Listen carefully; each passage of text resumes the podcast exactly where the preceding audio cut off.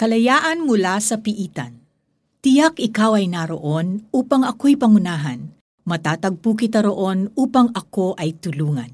Mga awit 139 verse 10. Nakapag-observe na ba kayo ng lovebirds sa loob ng birdcage? Karaniwang magkatabi sila, tila naglalambingan at tuwang-tuwang nagbubulungan ng kanilang matatamis na sikreto. Hala, big to big sila! Paroot parito ang lipad nila at ini-exercise ang makukulay nilang pakpak. Walang tigil din ang kanilang masayang paghuni kahit nasa hawla sila. Mukhang may matututunan tayo from our feathered friends. Maaring may mga oras na pakiramdam natin katulad ng lovebirds, nakapiit tayo kahit wala namang rehas. Hindi tayo makausad, gusto nating makawala pero hirap tayo. O kaya naman tila Sunod-sunod ang hadlang sa mga plano natin. Hindi madali sa atin ang gayahin ng masasayahing lovebirds. Kadalasan nagpapanik, nagagalit o kaya naman nagigive up tayo kapag hindi maganda ang sitwasyon. Hindi ito nakakatulong. Bakit hindi natin subukang lumapit sa makapangyarihang Diyos at panghawakan ng kanyang salita? Hindi man kapani-paniwala dahil madilim ang sitwasyon, pero ang totoo, kontrolado ni Lord ang lahat ng bagay. Kaya nga siya Diyos. Hindi ikinagugulat ng Diyos ang anumang sitwasyon natin. May plano siya. Magpasakop tayo sa paraan at sa schedule niya. Hindi natin kailangan magpanik. Kapansin-pansin ang di pagkabahala ng lovebird sa loob ng hawla. Puno pa rin sila ng galak at pagmamahalan sa isa't isa. Yan ang larawan ng kapanatagan kahit hindi ideal ang sitwasyon.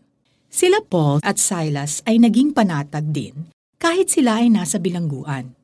Dahil sa pangangaral nila tungkol kay Jesus, inaresto, kinaladkad at ibinilanggo sila. Pagsapit ng hating gabi, imbis na sumbong at reklamo, awit at panalangin ang narinig ng lahat mula sa dalawa. Paano nakaawit ng mga himno sila Paul at Silas sa bilangguan? Alam nilang nararapat na laging papurihan na ang makapangyarihang Diyos. Ngunit higit pa riyan, natitiyak din kasi ni Paul at Silas na nagaganap ang plano ng Diyos. At kahit doon sa kaloob-looban ng bilangguan, kasakasama nila siya, tatagpuin sila at palalayain. At yun nga ang nangyari. Mga Gawa, chapter 16 verses 25 to 27. Manalangin tayo. Panginoon, may nakikita man akong hindi maganda sa aking sitwasyon, ngunit hindi nito mahahadlangan ang mga plano ninyo. Tulungan ninyo akong magtiwala sa inyong paraan at oras. Bigyan ninyo ako ng karunungan kung paano mag-respond sa paraang ikaluluwalhati ninyo. Amen. For application, pumili ng tatlong awit ng papuri na pwede mong sabayan habang nasa isang pribadong lugar.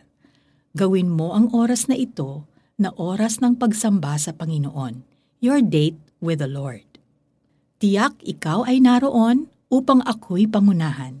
Matatagpo kita roon upang ako ay tulungan. Mga awit 139 verse 10. This is Felici Pangilinan Buizon. Make wise choices today.